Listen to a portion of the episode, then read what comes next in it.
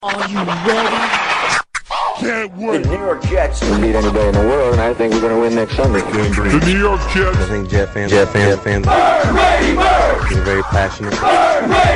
Thank you, all you fans. They got their guy. Darnold falling to the Jets. Sam Darnold. Sam That's Darnold. such an upside. I think Jet fans, Very passionate. Brady sucks. Don't be sucks. To all the non-believers.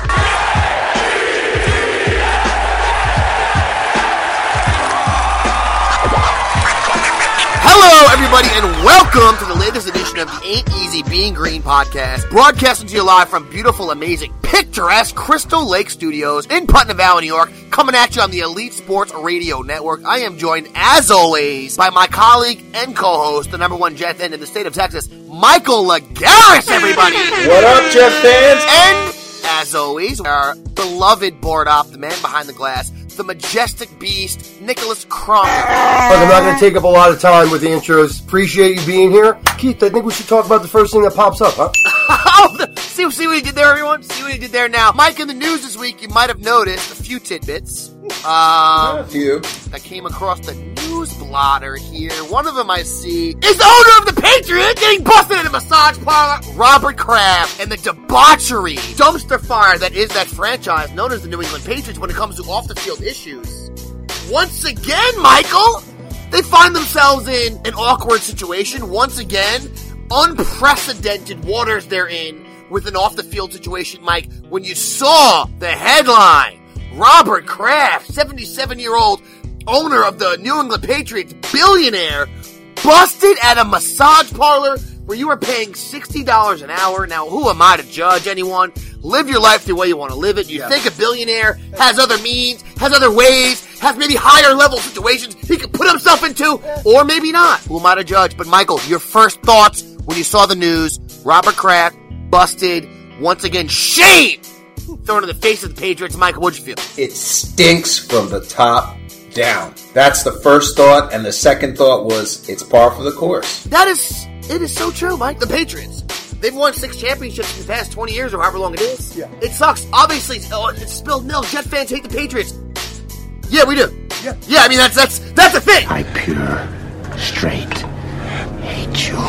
No, no, one, no one's Yeah. saying that's not true. And now, this doesn't affect the play on the field. I get that, guys. It's not going to affect wins and losses. However, when it comes to the supposed Patriot way and what they represent, Right. you know, they should, first of all, they shouldn't be allowed to have that be their team name to me. You know, when you're an American Patriot, that represents a lot of positive things. Someone who really believes in the core values of America. That's how I look at Patriots. Yeah. You know, you can be, and to me, Mike, we won't even get political. You can be at either side of the line. You can love your country. And you can be a Patriot. When you have a team like the Patriots, for instance, who knew Aaron Hernandez, they knew his background, they knew he shot someone in Gainesville in 2007. Aaron Hernandez shot somebody. Aaron Hernandez got in a bar fight, knocked out a bouncer. Aaron Hernandez had a double homicide in Boston in 2012 as a member of the Patriots. He then shot his friend in the eyeball the offseason of 2012, and a month later, murdered Odin Lloyd. None of those stories got ran up the Patriots polls, huh? We, we, we could bring up all the different guys that have been called PEDs. That happens to plenty of teams. Yep. But the Super Bowl MVP this year happened to get busted. Patriots didn't mind signing Donté Stallworth after he ran someone over with his car and got a DUI. No, You come on 12. in. Come on In in. 2009, he did it. The case gets settled a few years later. They brought him right in after he got suspended for a year. Obviously, we know the Flakegate. Tom Brady suspended without pay for four games.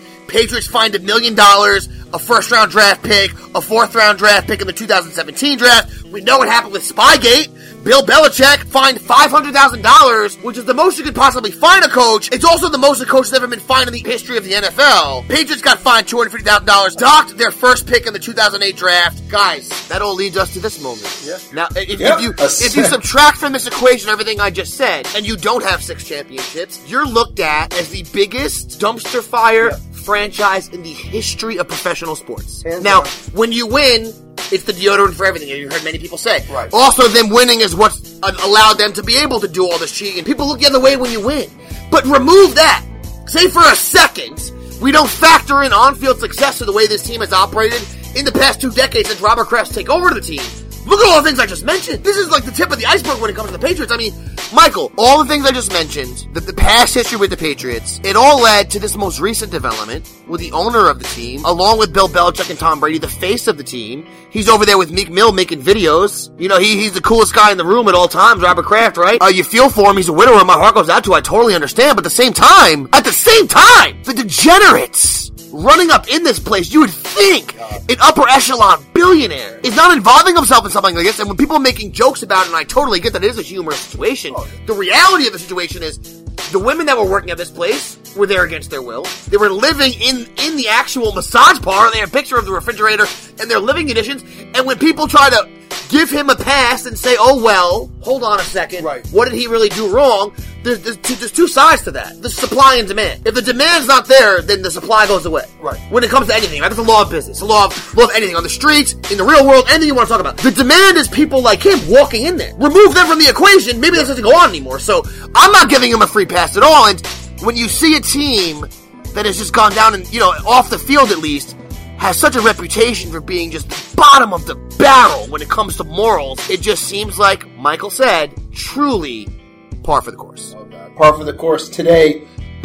Robert Kraft was officially charged. The seven, seven, so the 77 year old billionaire is among 200 people linked to several Central Florida day spas and massage parlors suspected of being used as prostitution rings. Um, law enforcement enforcement targeted this months ago. So good job on on our government, on our law enforcement to have this investigation going into it.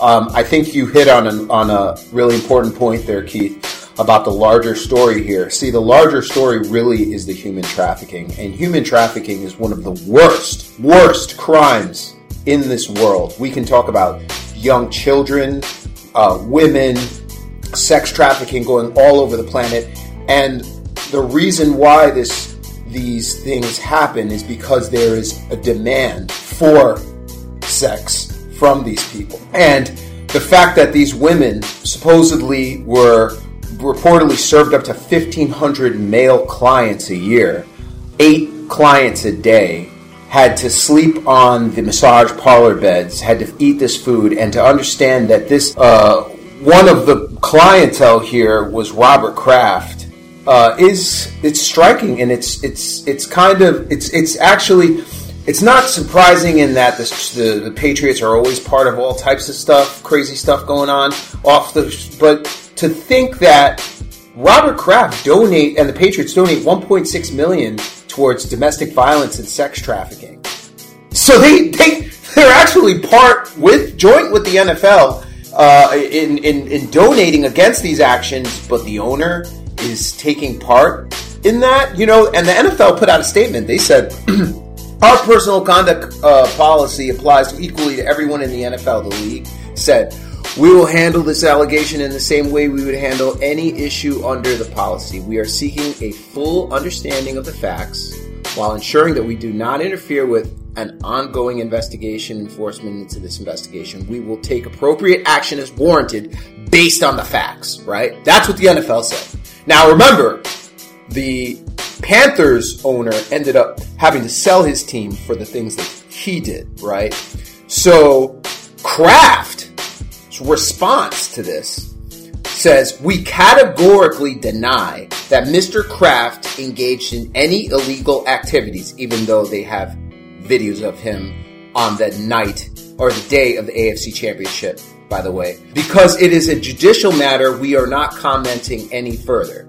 So, Keith, let me ask you a question. Given all the things that you just talked about, why should we be, even think of believing this denial? someone uh, uh, who's as powerful as Robert Kraft, he's just putting out the response just to get ahead of the story. Obviously, we know right now in our country, whether or not you're telling the truth or not kind of doesn't matter anymore. People just believe what they want to believe, Mike. So, Patriots fans are going to believe their version of the story. People that support Robert Kraft are going to believe their version of the story. Even lawyers, are, that's his lawyer's job too. They're, they're probably going to look at that video and say, "Is there any way we can have this not even be a part of his his But case?" one one thing, Mike, and Mike, and to answer your question, there's no reason you should believe them. He was Mike. He was videotaped visiting the same massage parlor on the 19th, um, the night before the AFC title game. This is what documents state. At that time, Kraft Yep. left in a white 2014 Bentley. The car was pulled over a few minutes later, and the Patriots owner produced a Massachusetts driver's license record state. So, when he categorically denies any of this happened, what is he really saying? Is he denying he was there at all? Denying there was a sexual act? He's saying he just went there for some type of massage, and that was it. I'm wondering how they're gonna, what type of gray area they're gonna try to manipulate here, and considering the amount of money he has, um, he could fight this as long as he wants, I guess. When it's really for most people, they would probably just it happened, let me move on with my life. But as Mike said, when they when Deflategate happened, they lied. Spygate happened. They lied. Culture of a team, the culture of businesses, the culture of uh, relationships sometimes can come from the top. And you have someone, for instance, like Mike said, Mike, Mike made a really good point. The Patriots and themselves donating the amount of money they've donated to victims of domestic violence or preventative measures for domestic violence or human trafficking, whatever the case may be, Mike. I don't know. I don't know what you're referring to or where they donated the money, but whatever it is, if they donated that money, first of all, that's a great thing to do. And second of all, the same thing as if, you know, Pablo Escobar back in the day donated money to the DARE program. And then also shipped in 15 tons of cocaine, like, while he left On that the DARE night. truck. So it doesn't really make a, Right. you know, it's, it, what are you doing? You're, you're, I mean, how much of a two-faced human being can you possibly be that's what you're doing, especially when it comes to causes like that? And, um, I know a lot of people, anti-Patriot fans, have run with it. You've seen a lot of great memes. Um, a lot of people are laughing about it, Mike, and it is, to a degree, slightly humorous just because it seemed like the Patriots, Mike, they can never get out of their own way. I mean, just- oh, something always happens with this team. They literally had a player on their team who, while he was a New England Patriot, murdered people. Like, shot Yes, people at a did. nightclub, shot another guy in the eye, settled out of court, or was supposed to out of court, and, and then went ahead and murdered Odin Lloyd, like, and they were supposedly murdered someone also in Florida. And I want to make sure that everyone listening right now, you know, because I've said this on social media and I get back, oh, you're being petty. Why are you bringing up this? Why are you bringing up that? Listen, we're stating facts.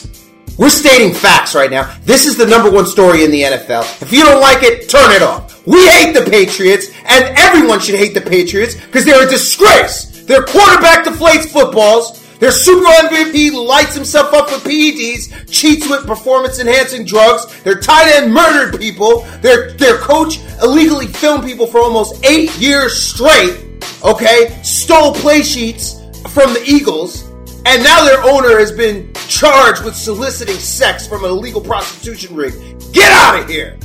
You heard the man. And, uh, you know, the offense, it's a first degree misdemeanor. It's punishable by up to a year in jail. Obviously, that's not going to happen. But additionally, offenders are punished with a $5,000 fine and 100 hours of community service. I would- That community service should be televised. I want to Uh, see that. yes, that, that would be tremendous. Um, there are potential for a prison sentence to be increased from 60 days up to a year. Who, who can who can disagree with Mike? What he just said? I mean, you know, we won't go on about any more guys. We got some other stuff to get into, but it just it's so funny in this world of sports, in this world of the NFL, in this world of Gang Green that you get into these months, the dog days. Like right now, what the hell is there to talk about? Nothing. We're still trying to put out, trying to put this work in still here for these Jet fans. And what happens? Robert Kraft gets nailed with a prostitute. All right, so guys, Robert Kraft. We've had a little bit of fun talking about it here. Obviously, like we said, the Patriots can never get out of their own way. They are just a walking dumpster fire of a franchise that wins. So everyone looks the other way. It's the way it is. It's the way it is, guys, in the world we live in. But let's get back to our team.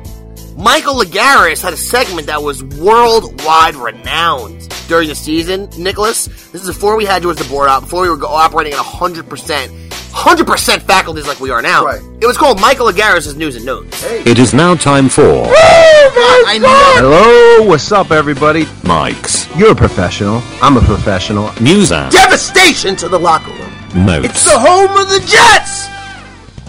And Mike actually has some news and notes for us right now in regards to the Jets. Mike, what do you got? Well, uh, everyone knows, or maybe not everybody knows, because we're not all paying attention to Jet news at this time, being that it's the dead season. But Mike, I'll throw this at you uh, though. Pierre- Any psychopath right now who's listening to the Jets podcast in February, they know. They know, They- Mike! You're right.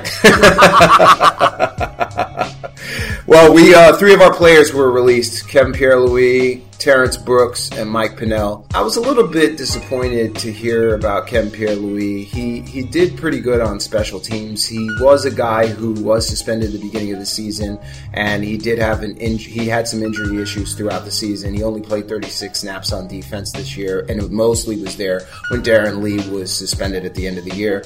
But he was a very good contributor on special teams. But without signing him, um, we were able to save some money uh, there, and it's not like we really didn't need it, but they decided not to bring him back. Terrence Brooks, same thing, safety, um, who provided depth at the safety position. He played a lot with uh, Doug Middleton and Marcus Maye being both injured. He was also a contributor on special teams.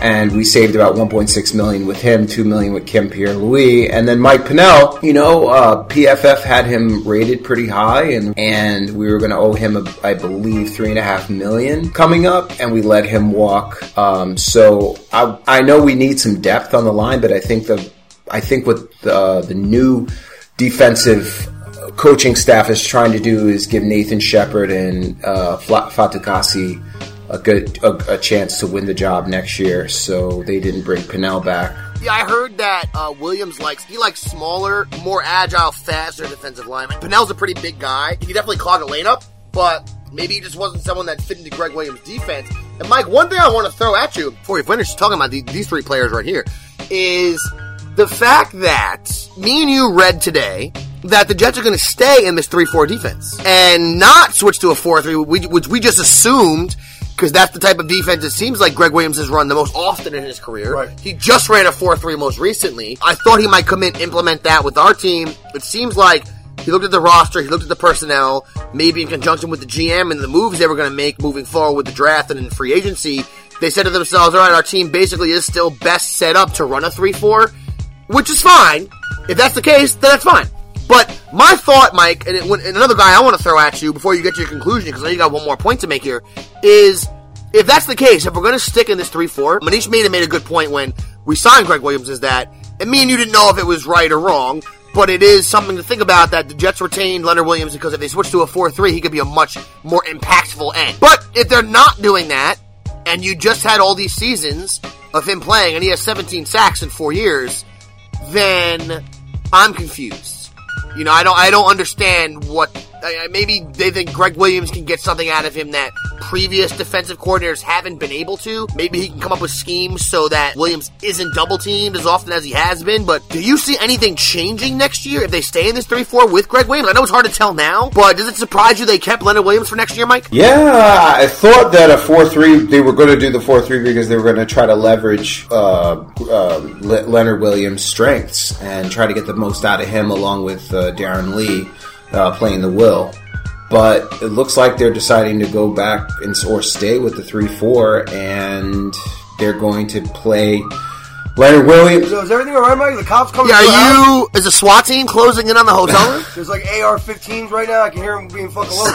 Oh, there's something going on out there. I hope it ain't coming from me. Maybe you got Robert Kraft is running from somebody right now.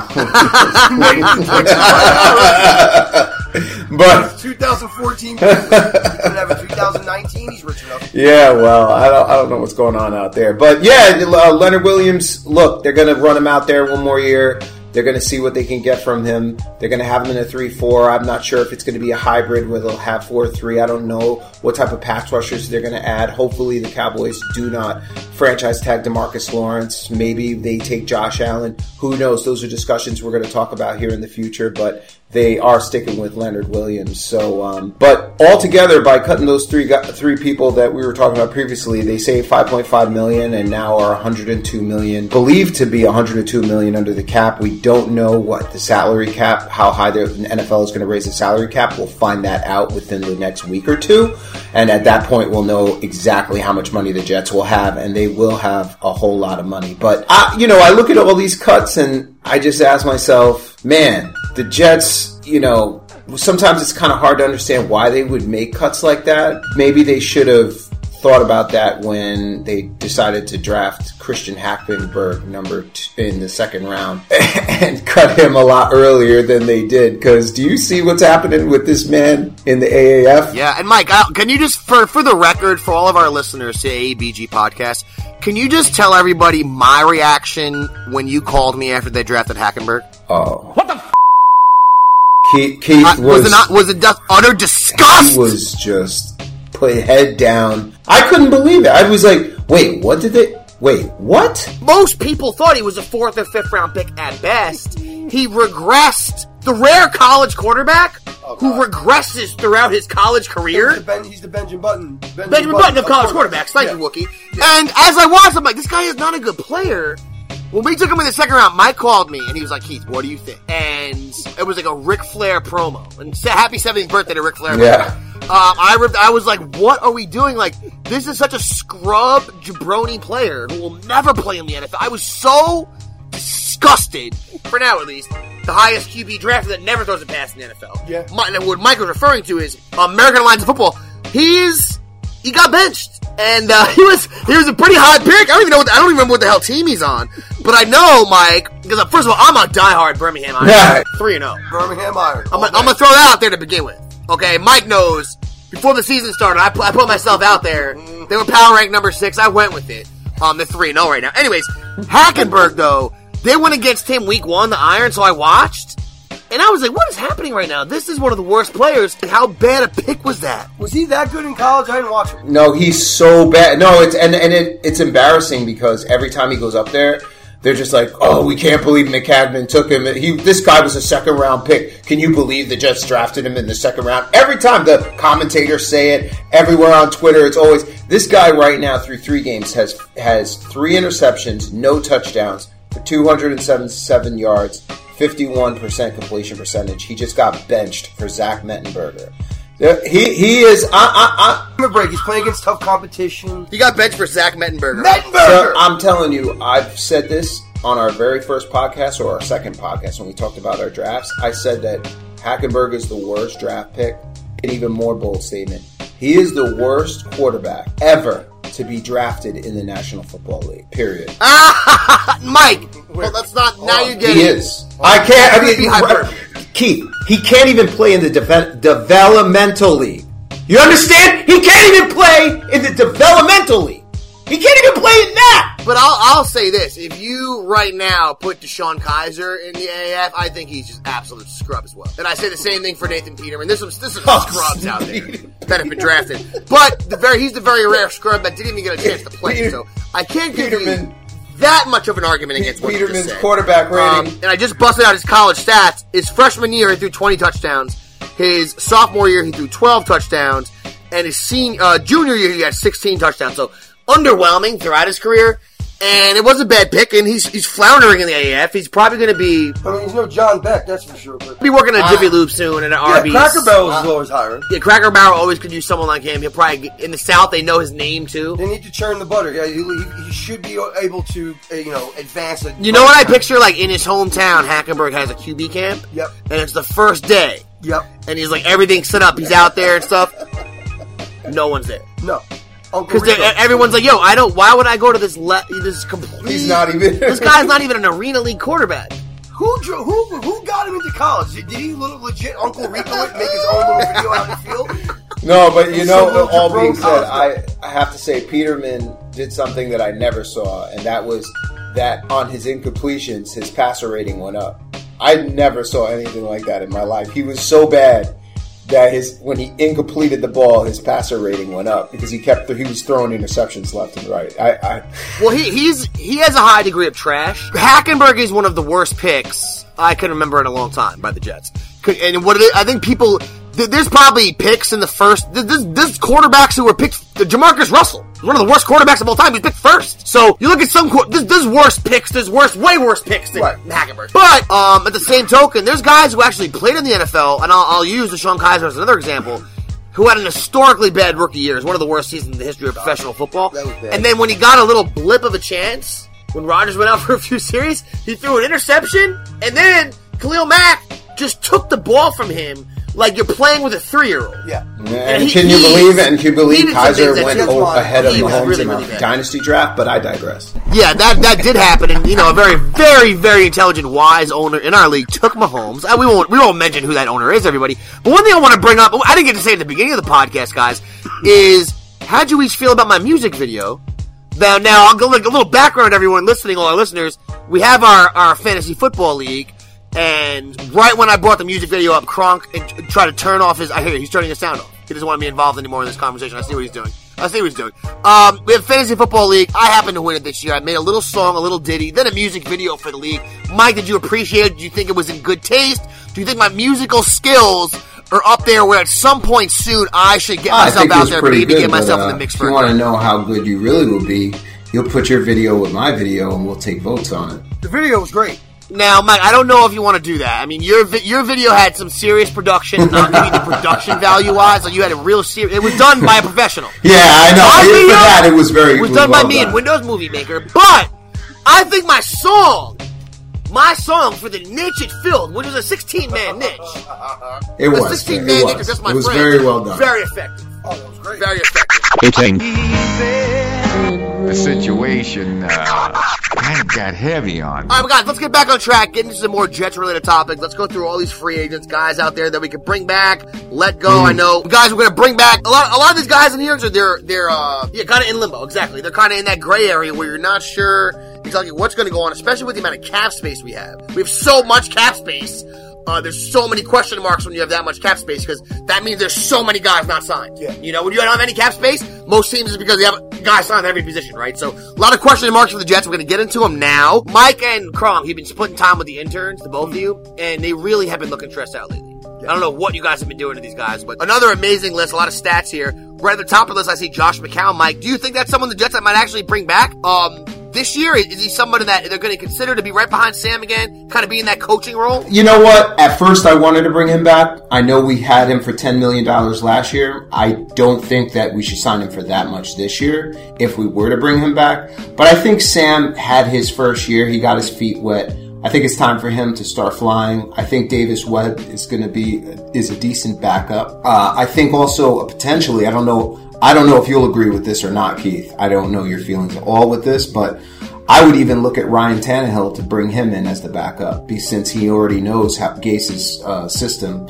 And if Sam went down, we have a quarterback who was a starter and knew Gase's system, even though he is a jabroni. So you know what, McCown, bring him if if you want for for a ver- the vet, vet minimum. But to me, I don't think he's really needed anymore. I think Sam, uh, I think he got his feet wet enough, and I think he's ready to go. Yeah, I mean, When it comes to Webb, we don't know if he could be a good backup or not. When it comes to the Jets, because he didn't really get too much of a shot with the Giants, No. and then got cut, went into our practice squad. But maybe youth is the way to go. And one of the positions I want to I want to mention to you, Mike, is when it comes to Mo Claiborne. Now that's somebody that two years ago played really good. Last year he didn't play that bad for the role that he was in. Now Trumaine Johnson for us last year was a gigantic bust. And so, and so, just Mike, insofar as the amount of money they paid him, he still, PFF still rated him out as the 19th best corner in the league. So, considering the amount of corners there are, that's still decent enough. But they paid him big time money the first half of the year. Mike went through it. Mike was not a big fan last year because he kept, Mike, not only was he making coverage mistakes, each game, multiple. He was getting penalties that were just so, just so stupid and, and just absent mind. He still led the team in interceptions um, with four interceptions, and he played okay the second half of the year. But is Mo Claiborne someone you think they're going to consider bringing back, or Buster Skrine? I want Um, Buster. Buster Skrine needs to go. That's well, enough. We're enough with all his penalties and his antics. I'm just we're done with him. And Mo Claiborne. It depends on who else potentially we can get. Um, they could also potentially target a cornerback in the first round uh, if they move down and get like a guy like Greedy Williams. I'm not really exactly sure what Maccagnan's going to do there, but um, I if you're going to bring Mo Claiborne back, he, we already know what he is. He does well in the beginning, and then at the middle to tail end of the season, he starts to um, tail off, and his play on the on the field hurt. I, it may be injuries, we're not really sure, but he's not the type of franchise cornerback that we need. We definitely need to upgrade at that point. We do have a couple of cornerbacks, uh, Darryl Roberts. We've got Derrick Jones, who hadn't getting a lot of time, a lot of burn at the cornerback position. Would love to see more of what he has to offer there. Um, but I would probably lean toward not bringing Morris Claiborne back and try to get another option at that position. Yeah, I mean, when it comes to free agents at wide receiver for us next year, there's a few interesting names because Jermaine Kearse, I don't think they're going to bring Jermaine Kearse back. I'm not sure what you think about him. Uh, obviously, we got Robbie Anderson out there. He's a restricted free agent, Robbie. And also Andre Roberts, an unrestricted free agent who was made the Pro Bowl, best kick return in the league Absolutely last year. bring him back. They got to bring Roberts Absolutely. back, I would Uh, the, the impact he made on uh, special teams, that alone. Kearse is going to be gone. Uh, I think, you know, Robbie's a restricted free agent. He's someone they might be able to use in a trade. You know, we'll see what happens with that, and we'll talk about that maybe in the future with Antonio Brown. Uh, I don't know. That might be a good piece to use along with the draft picks. Maybe get Brown, depending on what the Steelers want to do. Let's go, let's go through some of these names, Mike. We'll do we kind of speed round it when it comes to keeping him or not keeping him. Bilal Powell. What do you think? I think? think let him go. It's time to time to give I him think he's going to go too. I My- think you guys should let him go too. That's just fantasy me speaking. Come on, Elijah! You got Steve McLendon here at D tackle, Mike. I think he's gone. Yeah, I agree. Enunwa, I know they signed him back, so we're good with the Enunwa. Yes. Uh, Ijalana, left tackle, he's going to be history, Mike. A lot Get of these guys here, here. I do think are in the cutting block. Neal Sterling, that's someone they'll probably bring back, Mike, just for depth at tight end, I think. Uh, they could, they could. I mean, there's there is Cooks who's out there who's a free agent that we could sign, but um, yeah, they No, could well, bring that, back that's a Neal. legit tight end. Sterling's just He is. We have Herndon as our actual tight end next year, and I think he's going to be he's going to be able to make a difference. Sterling's in there just for just for pass blocking and special teams. He's not that bad of a player. Um, Qvale at right tackle, he's going to be history. Rontez Miles at safety, that's someone I think they probably will bring back. Yes, I Next agree, and? I like Rontez. Yes, I think with depth because they already got like they said, Terrence Brooks is gone. You know, you got Josh Mar. I mean, uh, uh, Rontez Miles there after Maye and, and Adams. I think that he would be a good guy that we should hold on to. Yeah, and another guy I think they're going to keep Mike, who's unrestricted free agent, maybe signed back, is Brandon Copeland. Oh yeah, I love you know, he, he is basically, and when it comes to a three-four outside linebacker, he's, he's he's pretty good, not that bad of a player. Mm-hmm. Um, Matachu, Martin, they might be let go, but I do think Copeland's going to come back. Harrison is huge. Jonathan Harrison, we have to bring him back for depth. Say they sign him and they don't give him really a big-time contract, and he's the center next year. When he played last year at center, it wasn't like he was some glaring, you know, blinking red light where he couldn't play. You know, where where that did happen sometimes last year with Spencer Long. So Harrison's not that bad of a center. You know, he was he was serviceable enough. And even if you just bring him back, Mike, just to be a backup, that's actually a pretty good signing. I think if they bring him back, I think Rashard Matthews is history, Mike. Jason Myers, unrestricted free agent. Oh, we got Now- him, and we're trying to get him on the AEBG. We're trying to get him on the show. We have a connection here with a fellow alumni, Marist Red Fox, right here in the building. Good old Harvard on the Hudson. Former tight end of the Marist Red Foxes, the majestic beast, Nicholas Crum. Hey man, let's make it happen. Let's shoot, you know, shoot the, the crap about the old times up there. You know, Poughkeepsie. What about McCoy's? What about some of those fine drinking and eating establishments right across North Road there? I know you've been. Yeah, this kid knows. He knows all the details, Myers. So if you're listening out there, which you're not, I've but been say to every deli you've been to, Myers. But say-? You better have been to Rossi's. there's a sandwich in there called the Crunk. I don't know. The Gronk. Yeah. There might have a Myers there Yeah, right it's now. an Italian combo. All jokes aside, he's accomplished way more than I ever did. Yeah, but I do think, I mean, he made the Pro Bowl too. Was at the end of the year he missed a few kicks here and there, but he was surprisingly when last year when this when we were talking about kickers, Mike, in the preseason. Oh. to us, it, it was all a sea of just Can- average can- nobody kickers. Keith, can you please talk about the other kicker that he was competing against, Bertolet, and what he looks like in the AAF? Oh my! Did you, he has been missing kicks. Did he get cut? He must have been cut last week. He had to. Because we, me and Mike were texting each other. I was like, "You see this guy that was on the Jets, and then he missed a kick. Then he missed another kick. Then he missed another kick. I was like, what is happening? He went, he went full AAF Ray Finkle mode. Oh, oh god. And then on one of the kicks, one of the announcers was like, I think the laces were in, the laces weren't out. I was like, wait a minute. They showed the replay, and the guy goes, no, laces were out, man. He could have been our. He could have been our kicker, son. He could have been our kicker. Could have been our guy. Now, look, Mike, we got our boy who last year got a little bit of burn at the end of the season, Neville Hewitt. Oh, I think that's yeah, someone that just boy. off a prospect level, you got to bring him back. I think. Of course, and Henry Anderson. We got Henry Anderson, Neville Hewitt. To me, Oh, yeah, I, I, I, missed Henry Anderson there. You're right. Henry Anderson, that's kind of a no-brainer. to me. Yes. If they're going to stick in this 3-4, that's a pretty good DN. I think last year he had seven or eight sacks. He made an impact. Beginning of the year, in the middle of the year, he had kind of a lull. But the beginning of the year, end of the year, he really played good. And he really showed that in the 3-4 defense, he could be a really good defensive Strong end. football name too, Henry Anderson. It's strong. I mean, come on. the defensive end that Yeah. screams defensive end, like Henry. There's two to three million Henry Andersons walking around the United States right now. So that's just a respectable name to begin with. Guys, we have Clive Walford. I don't know really what they're going to do with Walford. He might be just like same thing with Sterling, guys. I'm not sure what they're going to do with him. He may be chopped. Darryl Roberts, I think they should bring him back. Davis Webb, again, Davis Webb.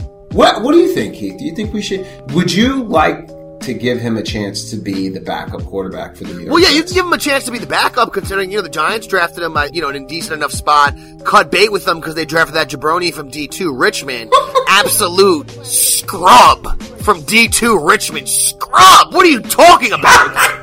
oh my god, he basically he basically played flag football, and the Giants drafted it. and they were trying to justify. I remember because they didn't. we had friends of ours telling us, "Oh, watch, man, he's gonna be good." Oh, and Eli Manning, and now my friends know, and Kron could tell me, I, I'm not an Eli Manning hater, as many people are. I think Eli gets a lot of hate for no reason. He does. And uh, this guy, he's the Hackenberg of the Giants. yeah. You know, not not drafted in the second round. Richmond, at least Webb, you're right. Webb was was the second. Was, He uh, played in Cal. He broke Cal. Aaron Rodgers records. Yeah, he did. But he's He had the pedigree in there. he packed ten actual quarterback. Oh you know. God. Texas Tech then Cal's pretty good for Davis Webb. So I do think they should give him a chance, Mike, just based off that. Um, we got Jeremy Clark at cornerback. I think they might bring him back, Mike. I don't think he Yeah, played that they bad last year. He seemed like someone they'll bring back. They could. He was a Maccagnan six round pick. Robbie Anderson, obviously they're going to bring him back. Bren Bader. Oh, I got I got two names for you, Mike, right here. Oh. Do you think they bring back Sam's boy, Deontay Burnett? I would love to bring him back. Yeah, he caught everything that they threw to him. He was running good routes. He did everything that was asked. I would love to bring him back. I'm No, a I fan. like it too. And I'm then, of fan. course, we have our boy, show favorite. We put him on the map, Mike. Frankie Lou. we did. We were. We put single-handedly strapped a rocket. We loved to Luvu from Lou, the from the the- green and white. Remember? Remember from the green and the green and white scrimmage, and you were like, "Oh, that my boy Luvu. He had all the, the face paint on his face and everything. He was making the tackles. Oh, he's a fan favorite. We got That was in the that was in the prepubescent, not even prepubescent. That was in the infancy period of our show. That's true. Me and Mike started out first shows. Frankie Luvu got name dropped. Here we are, all this time later, talking about him. But I do think when he he got some burn the end of the year, I do think Luvu's someone oh, they should bring back next year just to see what he can do, even if he's somebody that's just for depth. Hitting. The situation uh, kind of got heavy on me. Speaking of this draft that's coming up, obviously we got free agency first. That's why we covered everything we just covered, guys. And we'll get into the top free agents and all of that the week before free agency hits.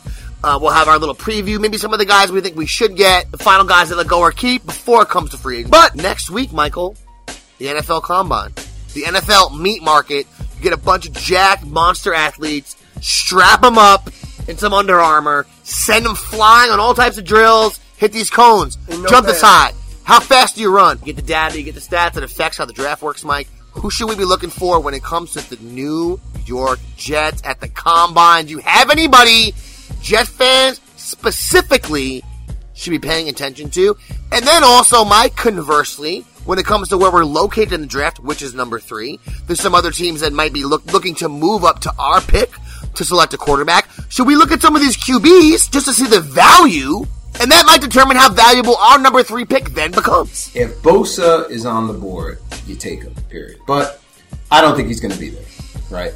So there's four guys that I personally would take at with the number three pick. Now, two of them are offensive linemen, and you can get them la- later in the draft. So I would recommend uh, trading down and get some of these offensive linemen. But these are the four that I personally like, and they are, as I've mentioned before, Jonah Williams, offensive lineman from Alabama, and Jawaan Taylor, offensive lineman from Oklahoma. Now, we know that our offensive line is one of the biggest issues that we have on this team, one of the major weakness, and we know that Sam Darnold is our most prized possession. Our what did you call him? Our, our little uh, butterfly uh, with the wings. What did you say? A couple Well, of he's no, he's like last year. He was like our little. He was like our caterpillar that was like Yeah. came. You know, the caterpillar formed this little cocoon, yes. and yeah. Sam is in there right now still. and he just at the end of last year, Mike, those last three games, he just started beginning to slice that cocoon open. yes. And in the next few years, he's gonna flutter his beautiful green and white wings as the Jets go on to win four to seven Super Bowls over the next twenty years. But besides the point, Yeah, yeah, Please. yes, yes. But we need a line to protect him, and that's why I personally like uh, um, Jonah Williams and Jawaan Taylor. So I know there's so many good defensive linemen in the draft, Mm-hmm. but if you go ahead and have the balls to take one of these offensive linemen that high, just like they did with DeBrick a few many moons ago, Yes. they took Mangold right after him. Yes. Those dudes stay on your team for a decade. yes, they do, It locks and down in. a position. All these other guys have all this flux in and out. You draft a guy of this skill level, especially Jonah Williams. That's a guy I really like the most. Yeah, me too. Um, but I'll take I'll take um, e- either of them, him or Ford. But if you get a guy that monstrous, oh god, Yeah. that monstrous on the offensive line, all of a sudden a gigantic a gigantic hole is filled. Yeah, Maybe in a free agency you sign a number, a couple other guys. Mike has a few guys in mind already. We'll get into that in next week's episode. But if you can sign a few guys, you draft one of these monsters, and the offensive line all of a sudden is that much better. It might Right, be and- and bad. here- that seems to me and- the way to go. And what, what I wanted to just pretty much say, and I, Nick, um, so let me know if you agree or disagree. The combine is not a process in which we can tell who is going to be a superstar, but it is a process in which we can tell that a player may not be as good as one thinks. And I say that to say, if you think a wide receiver is really, really good, right? Um, and then he runs a 40 and he runs a 497. You're like, yo, uh, Yeah, that's a little. I don't know, man. This guy, you know what I'm saying? So it's not a process where you like know, like you have a guy like Ross, John Ross, who ran what a four two something, a couple Oh, of, and everyone was like, oh, he's a number one pick. He's a scrub. He's a scrub. Just because you do good, just because you do good at the combine doesn't mean you're going to be good. But if you do bad, bro, that is so. For me, these offensive linemen, I want to see footwork. I want to see them be able to bench press like crazy. I want to see Jonah Williams put up 225 pounds at least 25 times. I'm hoping 30, right? So that's what I'm going to be watching for those guys to do that and be able to, you know, the 40 I'm not really that concerned about, but the strength skills and their and their ability to move from side to side, you know, I'm going to be very much watching that for these guys. No, I mean that's that's that's pretty much how I look at the draft, Mike, as well. I mean, you're right. It, for, obviously, they're in they're in what, what equates to speedos and and and cleats or, or, or turf shoes because they're in Indianapolis every year. You're not. If, if you're doing your job the right way, you already know what that kid is going into that. That Yeah. all that's doing is just reaffirming what the hell your eyes were seeing. Right. Pretty pretty much to me. That's why I think pro days are useless. But sometimes, like for instance, remember when Ke- Kelvin Benjamin went into the draft mm-hmm. and everyone was interested to see his forty time. He was like, "Yo, I'm not as slow as you think. I'm going to run a four four. Yeah. this and anything." He ran, and I have it right here. He ran a four six one, which doesn't sound that bad, but it's, it was slower than the time of the top four linebackers in that draft. Yeah. So he really wasn't that fast of a player, and everyone said it doesn't make a difference. He's someone that's going to be able to go up and get the ball. And then he came to the NFL, and he can't separate from anybody because he's too slow. That was one of those guys that that should have been a red flag, Yeah. and it wasn't. And in the NFL, he's done absolutely nothing. And there are career. certain positions too, like linebacker and stuff like that. You, you hear people talk about linebackers doing you know, sideline to sideline or in between the numbers. He's unbelievable, and then he comes out and he runs a, a, a five one. So I mean, but like like he was saying, wide receivers, Kelvin Benjamin, you can't you, you can't run a four six as a wide receiver. That was like a few, and I forget You're, a few. you're just slow. You can't. A few years ago, when the uh, the NFL drafted the first openly gay player, I forget his name, and he was like the SEC Defensive Player of the Year. Yes, yeah, Michael Oh, Sam, really? Michael Sure. Sam. I can't think. Yes, but Mike, he, his forty time was like, Yeah. like it was the slowest forty time ever measured. So his combine stats were bad. He ended up getting drafted. That's why he didn't make it the league. Right. It had really nothing to do with any, anything No. else besides that. Right, Um, right. If, if you can play, you can play. If you can't, you can't. NFL, just like most sports, it's really about who can compete and who can't. And when it comes to this draft coming up, um, we have a ton of holes. Mike to fill. I hope they go offensive line, but if they don't, Well- if they don't take Quinnen Williams, Yeah, um, yeah, that that's what I was going to say. If they go, you know, you and I were thinking either we're going to do the four three. If they're going four three, Quinnen Williams made the most sense. I didn't really want another defensive tackle, but this guy is considered. It's it's Bosa, and then it's Quinnen Williams as far as talent goes. So he was a guy I was like, you know what? If he's the next Aaron Donald, he's as good as they're saying. He's a great, uh, great guy that could uh, force pressure up the middle. You know, I was looking at him. But the guy I think now is in our crosshairs, the man who I believe the New York Jets should draft uh, um, if they decide to stay at three, is edge rusher Josh Allen. In 2018, he had 17 sacks. This guy's production was out the out the world, and he's a 3-4 edge rusher. 21 and a half, 21 and a half tackles for a loss. Five forced fumbles. He was the SEC Defensive Player of the, of the Year honors as a senior. He has the athleticism and size to consistently get home and get at the next level. Josh Allen, if you're staying at a 3 4, you got Henry Anderson on one side, or Leonard Williams on one side, and you got and you got Josh Allen on the other. I'm, I'm thinking that's our guy right there. Yeah, 6'5", 260 with the way that guy moves. He'd be hard to pass up at number three if Bosa's not on the board. And I'm thinking, Mike, in this draft, at one or two, I think a team's going to try to move up there Yeah. to try to get one of these quarterbacks. Yes. Even if it's not to the Jet spot, if we keep our pick and select someone, everyone knows we're not going to take a quarterback. So I, I guess getting up to number four is still not a bad spot to be. But if you can get to two or you get to one, you get whoever you want. I, I don't know if the Cardinals are going to really give up the number one pick, but the Cardinals drafted a quarterback last year. They could probably move down, still get an edge rusher if they want. I do think the Jets are going to have a chance to get Allen. I think he's going to be there at number three personally. He'd be hard to pass up if he is there. He's the only guy I'd rather them take. If it's Quinnen Williams or Allen, I think Allen's kind of a no-brainer. If they don't take Allen, I want them to take Jonah Williams from Alabama, Mike, of all the guys that we just spoke about. Uh, I don't think you can really go wrong with either of those selections. Or if the Jets decide to trade their pick and move down and maybe get another, we don't have a second round pick this year, so maybe get ourselves a second round pick or some additional picks for the future. That's not a really a bad way to go either. So at number three, considering we just last year drafted Sam, we kind of have our quarterback now that hasn't happened to us in a while. For once, we're going into a draft where you're like, all right, we don't have to worry about that. All right, we can we're just worry about the line. Let's worry about getting the core, both of the line set, offensive line, defensive line. Either way they go, I think they they're going to have really great options. Or if they trade down, but I really do hope I really do hope they're able to. If they do trade down, trade down, still come away with one of these offensive linemen. I'd be really happy. Nick, uh, you're a, you're a Giant fan, Nick. Um, and being a Giant fan, I know you guys are going to be looking at a quarterback. Um, let us know. You know, I, we would love to trade with you. You know, be, come down to six. I'm not sure if the Giants will ever do that with the Jets, but if we were to do that, what quarterback are you looking at as a Giant fan? Uh, I'm, right now, Haskins, obviously, um, from all accounts, I mean, the, the kid killed it on the field, and uh, he's like top notch type of person off the field as well. Like, the kid gets it. He wants to play ball. He's there's no diva in him, so I like that part of it.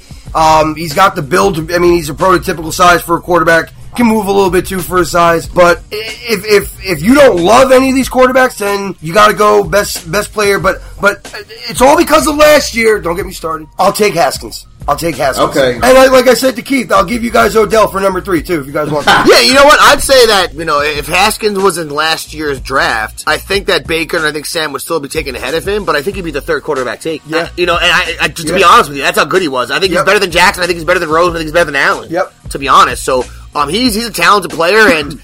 Obviously broke Drew Brees' records there in the Big Ten, threw 50 touchdowns last year, which is absolutely ridiculous. Seems like a smart kid. Yep. Seems like a good kid. Seems like someone that could handle New York. I think that's kind of a no-brainer for the Giants if he's there, right? That's that's that's the guy I would. I mean, you can't go. You can't go Murray. You can't take. You can't. I mean, Why can't you go Murray? I, I just I, Size? I yeah. That yo, that's one of the most interesting things about the combine, Mike. And it's not just because of the size, Mike. It's just because we missed on a quarterback last year in my mind. Kyler Murray can't be. I don't see him, and I hope he proves me wrong. He can't be that guy this year for the Giants. You had five opportunities for that guy last year for the Giants. You took Saquon. God bless. Generations. He's going in the Hall of Fame if he doesn't get hurt.